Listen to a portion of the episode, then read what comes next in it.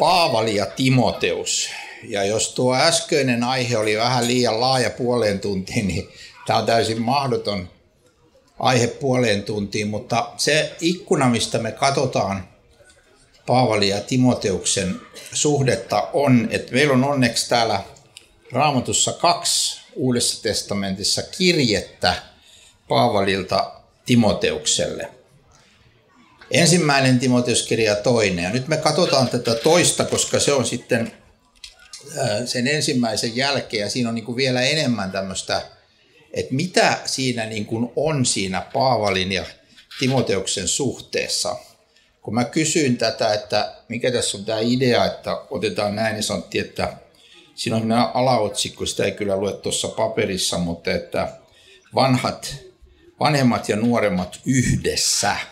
Ja tässä todellakin on niin, että on selvää täällä Uudessa testamentissa, että Timoteus on se nuori, Paavali on se vanhempi. Ja sitten heidän välillään on vielä tämmöinen ero, että kun ihan menemme tähän toiseen Timoteuskirjeeseen, niin se alkaa näin, että Paavali Jeesuksen Kristuksen apostoli Jumalan tahdosta sen elämän lupauksen mukaan, joka on Kristuksessa Jeesuksessa, rakkaalle pojalleni Timoteukselle. Eli kun Paavalin määritelmä tässä on apostoli, niin ää, nyt Timoteusta puhutellaan tämmöisenä Paavalin poikana. Me tietysti ymmärrämme kristittynä, että se on valtava etuoikeus, jos olisi saanut olla Timoteuksen niin kuin kengissä, että, että saa olla niin kuin Paavalin oppi, oppipoikana, oppilaana ja opetuslapsena. Mutta niiden arvovalta on, on tässä suhteessa niin kuin erilainen. Meillä ei ole Timoteuksen kirjoittamia kirjeitä Uudesta testamentista. Me emme tiedä, millä arvovallalla ja millä niin kuin tämmöisellä Timoteus esiintyi, mutta me tiedämme, että Paavali esittelee useimmissa kirjeissään. Galattalaiskirja on poikkeus, kun hänellä on niin tulipalo sydämessä, että hän lataa suoraan sen asian, mikä hänellä on. Ja sitten on vielä toinen kirje, Filippiläiskirjassa hän ei myöskään käytä tätä siinä heti alussa, mutta tässäkin kun hän puhuttelee rakasta poikaansa, oppilastaan, seuraajaansa, ää, ää, Timoteusta, niin hän muistuttaa heti kärjekeen, että hän on apostoli. Ja nyt tä, tässä, tästä voisi pitää ihan helposti tämän raamattutunnin tai puolen tunnin, mikä tässä on aikaa. Koska tämä on täysin hukassa tänä päivänä. Tämä on täysin hukassa. Mä en tiedä kuinka monta kertaa mä olen kuullut, että Jeesus ei puhu tästä ja sitten sanotaan joku asia. Jeesus ei puhu tästä asiasta mitään. Niin tästä sanoo vaan Paavali. Niin ei tällä sitten niin kuin ole niin paljon väliä. Eli siis asetelma tulee siis niin, että, että kun, kun Jeesus sanoo jotain, niin se on sitten tosi vakavaa. Hyvä näin, niin se onkin. Mutta sitten kun sanotaan, että Paavali sanoo jotain, niin se olisi niin kuin joku alempi aste siellä. Joku. Tämä on hiipinyt niin, niin pitkälle tässä kirkossa ja, ja Jumalan palveluskäytännössä, että me nousemme nykyään seisomaan, kun luetaan niin sanottua pyhää evankeliumia, eli Mattus, Markus, Luukas, Johannes, joku evankeliumiteksti, ja sitten me vaan istutaan takapuolellamme, kun luetaan Paavalia, koska siinä niin kuin se viesti vaikka en mä sitä pidä niin kuin sen ratkaisevana virheenä, että istutaanko vai seisotaanko, mutta se on se virhe, että siinä tulee se signaali, että tämä Paavalin teksti on vähemmän Jumalan sanaa kuin se, mitä Jeesus sanoo. Ja tällä tavalla sitten putoo valtava määrä asioita pois, josta me voidaan tehdä mitä meitä huvittaa avioliiton kanssa ja me voidaan tehdä mitä meitä huvittaa pappeuden kanssa ja me voidaan tehdä mitä huvittaa kasteen kanssa, koska meillä ei ole niin paljon aineesta suoraan Jeesukselta, vaan meillä on Paavalin opetus siitä aiheesta. Ja sitten se ei niin kuin muka niin kuin päde. Niin tämä on mega, tämä on massiivinen virhe. Jumalan sana on Jumalan sana. Ensimmäisen Mooseksen kirjan ensimmäisestä jakeesta ilmestyskirjan viimeiseen jakeeseen. Ja Paavalin tekstit ovat aivan yhtä sitovia, aivan yhtä arvovaltaisia Jumalan seurakunnalle kuin on Jeesuksen opetus. Tämä on niin kuin ensimmäinen asia, mikä pitää niin kuin tässä tekstissä huomata, että apostoli Paavali, ei se apostoli ole mikä tahansa viheltäjä, se on Kristuksen arvovallalla asetettu ja lähetetty suurlähettiläs, jolla oli oikeus kirjoittaa Jumalan sanaa. Ja niin kirjoittikin Paavali monta kirjettä tänne, ja ne ovat Jumalan sanaa. Ei meidän kirjoituksista tule Jumalan sanaa. Jos mä kirjoitan kirjan, niin siitä voi olla jotain hyvää, mutta ei se mitään Jumalan sanaa kauttaaltaan ole, joka on pyhän hengen inspiroimaa. Vaan se on vaan hyvä kirja sit parhaimmillaan. Tai joku muu. Tai jos joku piispa tai paavi tai joku sanoo jotain tänä päivänä, niin se on vaan semmoinen äh, kristityn äh, johtajan sana, mutta ei se ole mitään Jumalan sanaa samassa merkityksessä kuin Paavalin sana. Ja tämä on nyt hukassa ja sen takia me ollaan täydellisessä kaauksessa, koska me ei tiedetä edes, mistä me haettaisiin se Jumalan sana. Saatikka sitten, että, että me pystyttäisiin sitä seuraamaan. No nyt siis kun Paavali kirjoittaa, me kohta nähdään, että tämä on yksi niitä niin kuin tämmöisiä perintöjä, mitä tämä Paavali sitten antaa oppilaalleen, opetuslapselleen Timoteukselle, rakkaalle pojallensa. Mutta otetaan muutama muu asia ennen kuin palataan tähän huipputärkeään asiaan. Siis kolmannessa jakeessa Paavali kirjoittaa, minä kiitän Jumalaa, jota palvelen omatunto puhtaana, niin kuin jo esivanhempieni ovat tehneet, ja muistan sinua rukouksissani lakkaamatta öin ja päivin. Täytyy väkisin olla valtavan rohkaiseva sana tämän Timoteukselle, kun hän saa Paavalilta kirje, jossa Paavali sanoo, mä rukoilen sun puolesta yötä ja päivää. Sä olet mulle rakas ja mä rukoilen sun puolesta yötä päivää. Paavali rukoilee. Ja tässä on nyt yksi semmoinen asia, jonka toivoisi läpäisevän tämmöisenkin juhlakansan täällä. Että kun täällä on nuoria puhujia, niin te vanhemmat ystävät, me vanhemmat ystävät, me rukoilisimme heidän puolestaan. Me rukoilisimme palavasti, että Jeesus auta varjele, suojaa, anna sanat, anna rohkeutta, anna rakkautta. Me rukoilisimme näiden nuorten johtajien puolesta. Ja mä tiedän, että sitä myös tapahtuu ja se on suunnaton ilon aihe. Tänäänkin olen täällä kentällä jutellut useamman kanssa, joka on kertonut jut, rukoilevansa ää, ää, kansanlähetyksen nuorten johtajien puolesta, jotka ovat tässä. Se on meidän tehtävä. Rukoillaan. Sitten Paavali sanoo muistavansa Timoteuksen kyyneleitä. Emme tiedä, mitä hän oli itkenyt, mutta hänellä oli ollut jotakin vaikeaa. Ja Paavali kertoo haluamansa nähdä äh, Timoteuksen, jotta hän täyttyisi ilolla. Siis tämä on myös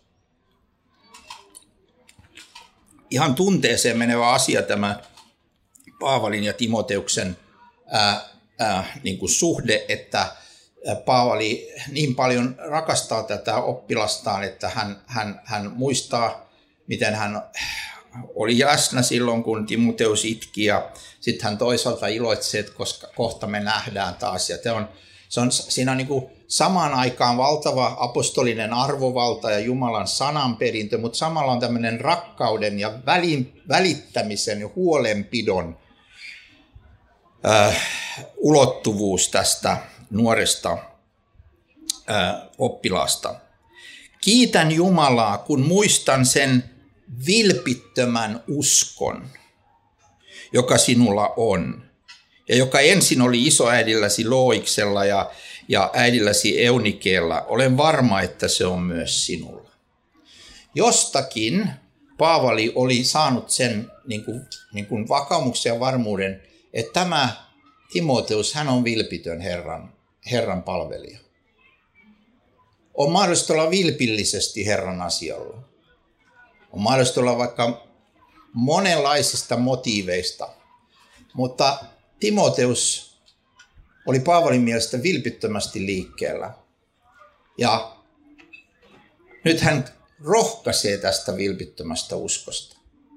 Hän itsekin sanoi tuossa heti alussa, että hän palvelee Jumalaa puhtaalla omalla tunnolla.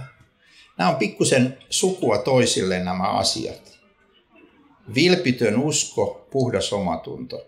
Se tarkoittaa sitä, että me emme esimerkiksi äh, suorita tätä uskovaisuutta jotenkin tämmöisenä niin kuin, äh, toimena tai, tai, tai jotenkin se ei ole tämmöinen harrastus tai tämmöinen, se on meille elämä. Me elämme uskossa. Riippumatta siitä, missä me olemme ja kenen kanssa me olemme ja mikä asema meillä on, niin me elämme Herran Jeesuksen kanssa.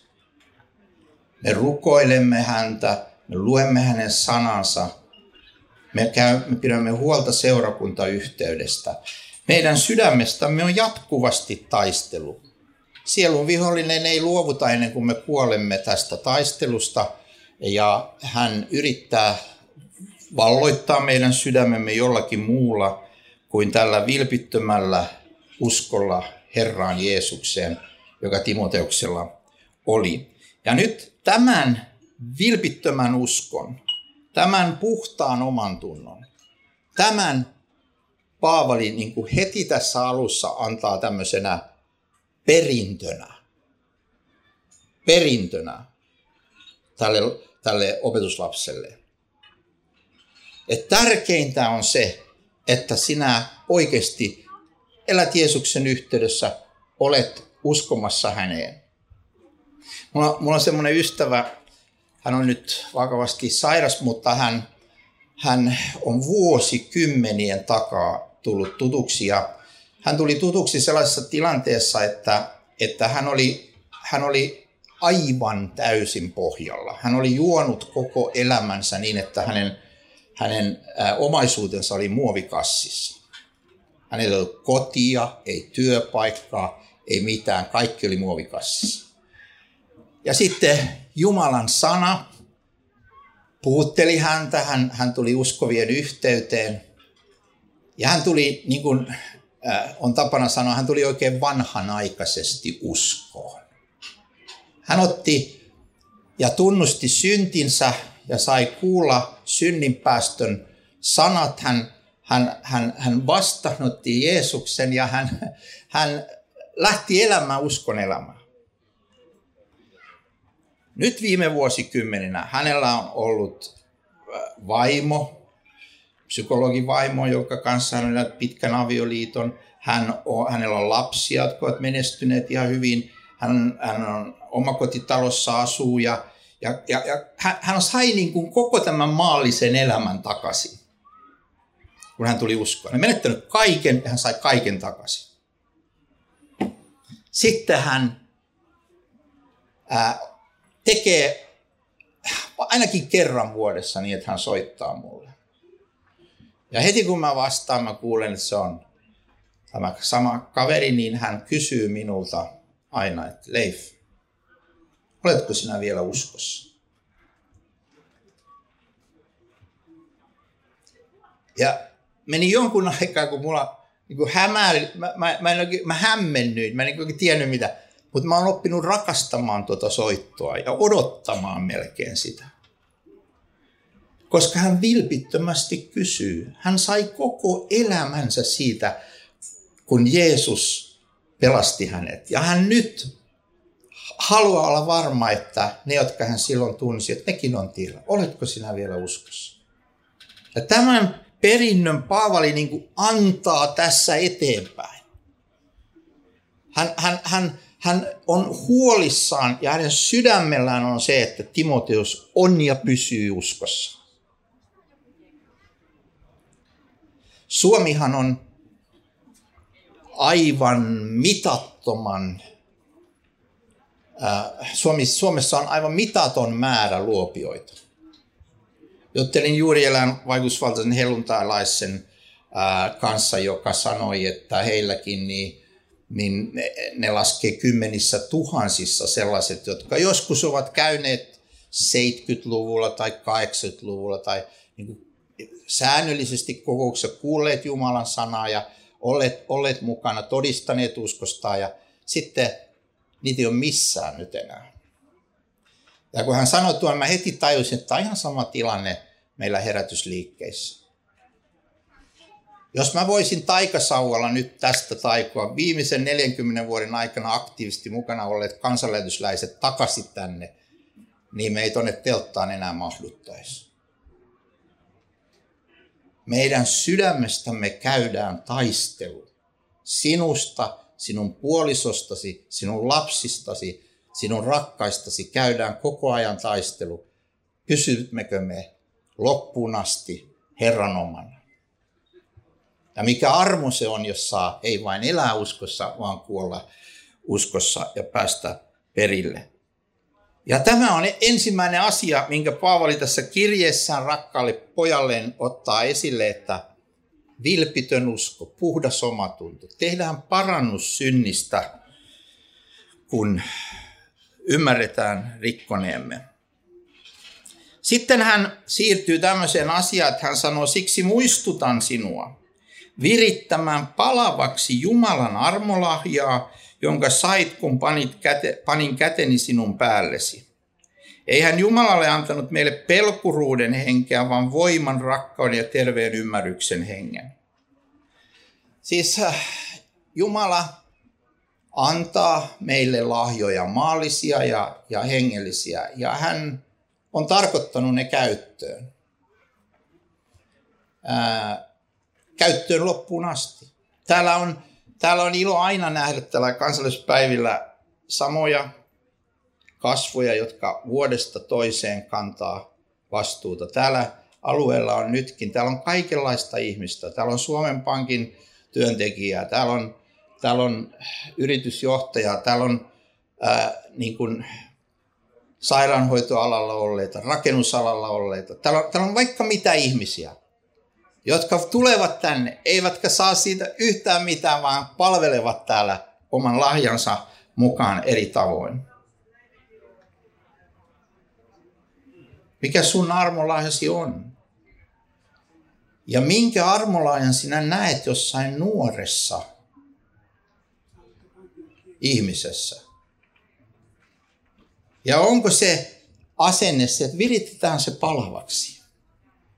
Virit, rukoilla, että tämä kaveri, kun tämä on tässä ja tässä lahjakas, niin että hän voisi niin kuin palvella Herraa.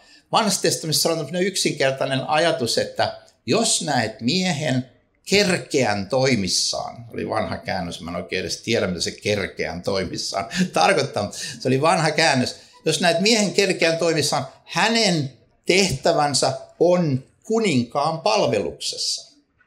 Ja se, on, se niin kuin asenne on tässä Paavalilla. Timoteus, mä tiedän mikä armonlahja sulla on. Ja mä haluan, että se on palava. Mä haluan, että sä virität sen palavaksi ja käytät sitä. Tällä ei ole ikärajaa. Tällä ei ole ikärajaa. Mä en ole löytänyt raamatusta semmoista, joka kumoaisi sen ajatuksen, että kutsu ei tunne eläkeikää siis työpaikka tuntee ja Suomen lainsäädäntö ja sen mukaan mennään tietysti.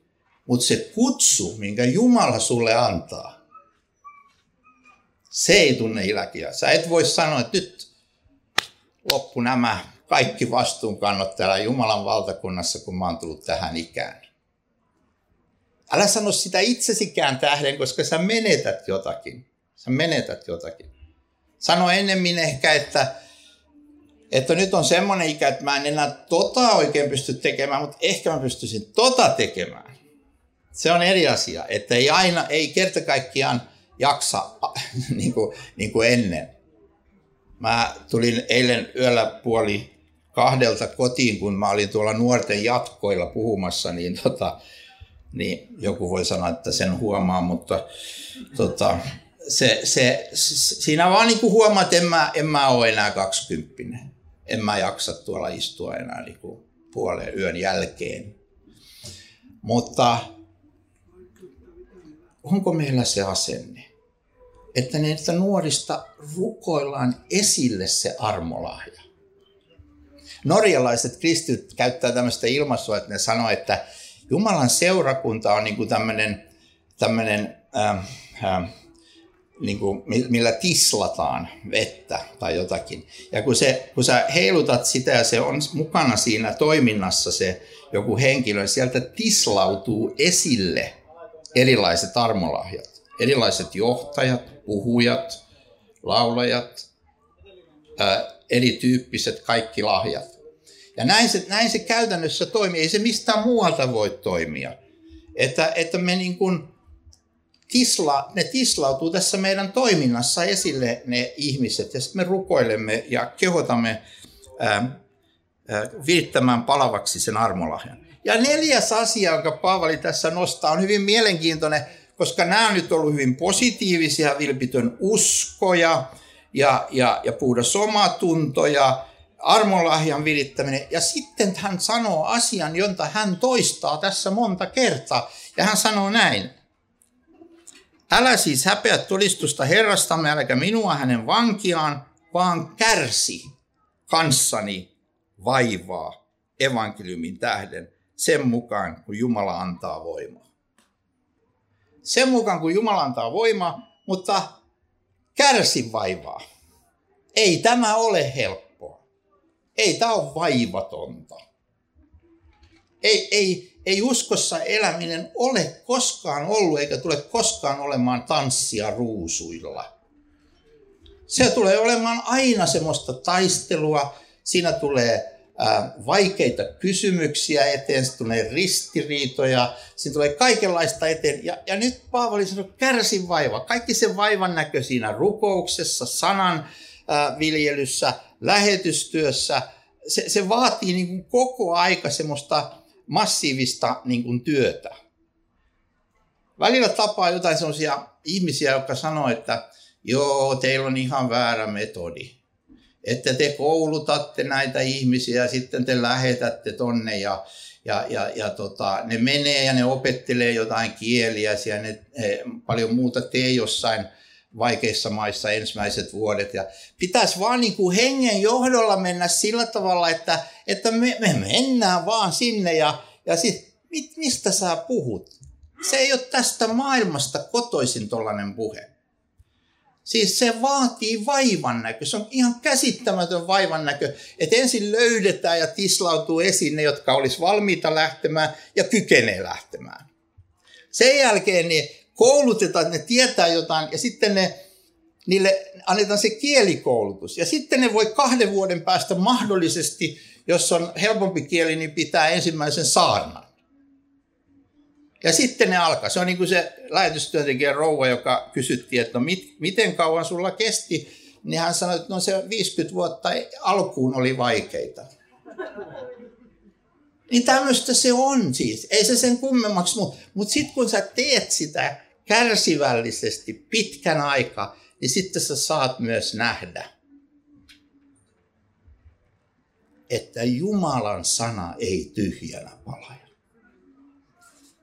Mä ajattelen 1800-luvun, 1900-luvun vaihteen ruotsalaisia mummoja, jotka kuuli, että hei, Afrikassa on semmoisia tota, heimoja ja ihmisiä, jotka ei ole kuullut Jeesuksesta.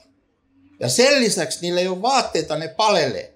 Niin ne rupes kutomaan niille vaatteita ja lähettämään ja rupes rukoilemaan niiden puolesta. Ja sitten ruotsalaiset lähti ensimmäiset lähetystyöntekijät. Ja tänään Etiopian luterilainen kirkko on maailman suurin luterilainen kirkko.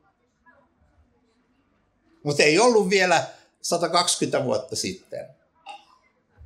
Mutta jotkut saivat sydämelleen ja olivat valmiita näkemään sen vaivan, että me rukoilemme, me kudomme, me teemme mitä ikinä me osaamme. Tällä tavalla me saamme tämän sanan menemään eteenpäin ja sitten siellä saamme myös nähdä, nähdä hedelmää. Lukemattomat, se on ihan sama mikä kristillinen suuntaus on kysy, kyseessä, niin tämä vaivan näkö on välttämätön, jotta saamme nähdä, että sana leviää maailmalle. Ja Paavali nyt tekee tämän selväksi Timoteukselle. Hän ei, hän ei huijaa, hän ei sano, että nyt kuule, tämä on yhtä menoa ja mäpä sopetan sulle tekemään, tekemään tämän homman helpolla. Ja vaan hän sanoo, on va, onko se valmis kärsiä vaivaa? Onko se valmis kasvamaan? Onko se valmis pettymään itsesi ja muihin? Oletko valmis? Okei, hyvä. Lähdetään sitten liikkeelle, jos olet valmis. Mä en lähde liikkeelle, mulla on kolme minuuttia jäljellä, mutta täällä sitten tulee seuraava asia, minkä Paavali jättää Timoteukselle. Pidä esikuvanasi niitä terveitä sanoja, jotka olet minulta kuullut. Ja tässä nyt siis palataan siihen sanaan, siihen Paavalin sanaan. Ne sanat, jotka sä oot multa kuullut. Pidä ne esi silmien edessä. Ja sittenhän hän täällä sanoo kolmannen luvun jakessa 14 eteenpäin, että pysy sinä siinä, minkä olet oppinut, mistä olet varma, koska tiedät, keltä olet sen oppinut. Olet myös jo lapsuudesta asti tuntenut pyhät kirjoitukset, jotka voivat tehdä sinut viisaaksi niin, että pelastut uskon kauttakaan Kristuksessa Jeesuksessa. Koko raamattu on syntynyt Jumalan hengen vaikutuksesta ja on myös hyödyllinen opetukseksi, nuhteeksi, ojennuksiksi, kasvatukseksi vanhuskaudessa, että Jumalan ihminen olisi täydellinen ja varustautunut kaikkiin hyviin tekoihin. Timoteus, ota tämä sana. Pidä siitä kiinni. Ja sitten seuraavassa luvussa hän sanoi, että pidä sitä esillä. Kehotan sinua vakavasti Jumalan ja Kristuksen Jeesuksen edessä, joka on tuomitseva elävät ja kuolleet. Saarnaa sana, astu esiin sopivalla ja sopimattomalla ajalla. Timoteus, tossa se on. Ota toi kirja. Opi tuntemaan se. Saarnaa se. Pysy siinä. Opeta sen mukaan. Se on aika yksinkertainen periaate, josta hirveän laajasti luovutaan. Ei tutkita sitä kunnolla. Ja nykyään saa mitä merkillisimpiä vastauksia. Raamattuhan opettaa tällä tavalla. Niin joo, mutta toi on, toi on vaan joku Paavalin ajatus. Ei, se on Jeesuksen ajatus Paavalin suun kautta tai kynän kautta. Se on Jumalan sana. Tai joo, mutta meidän traditiossa ei ole tuolla tavalla korostettu. Ihan sama, mitä teidän traditiossa on korostettu. Jos se on Jumalan sanan opetus, niin sitten pitää korjata traditiota, eikä Jumalan sanaa. Siis meillä on mittaamaton tarve palata Jumalan sanaan. Mutta samalla käännetään se positiivisesti. Jos me saamme nähdä paluun tähän, niin se tulee kantamaan hedelmää. Tämä on niin väkevä sana, että se murskaa kallion, sydämen kalliot toisensa perään. Tämä käännytti minut tämä kirja aikoina. Mä vaan luin apostolien teot ja mä olin valmista kauraa menemään polvilleen ja sanomaan Jeesus tuu mun elämäni. Vain lukemalla apostolien teot. Mä en ole ehtinyt mitään muuta. Mä en edes tiennyt, mitä vajateessa on ja uutessa. Mutta se sana oli niin väkevä. Ja tätä me viemme eteenpäin. Tätä kansalaisuus on olla kääntämässä puolelle tusinalle kielelle tämän Uuden testamentin. Ja lisää ollaan tekemässä. Tule mukaan. Olit nuori, vanhempi, minkä ikäinen tahansa. Ota paikkasi, rukoile kun näet nuoria uskovia siunaa heitä, tue heitä, rohkaise heitä virittämään armolahja palavaksi ja ennen kaikkea anna perinnöksi tämä, tämä Jumalan sana. Lue sitä lapsille, lapsen lapsille, vie niitä, äh, hankin niille semmoisia, mistä ne näkee ja kuulee, kuulee Jumalan, Jumalan sanasta. Se kantaa hedelmää, muuta me emme tarvitse. Jumalan valtakunnan sala ei, ei ole jotain salaista metodia, jota Jumala pitää jossain piilossa, että kun me se keksitään, niin sitten me niinku vallotetaan maailma. Ei, kaikki on ihan avointa. Se on tässä. Se on tämä sana pitää viedä, tämä sana ja tämä evankeliumi, ja sitten Jumala tekee työnsä. Siunausta sinulle ja kiitos kun olitte mukana tässä.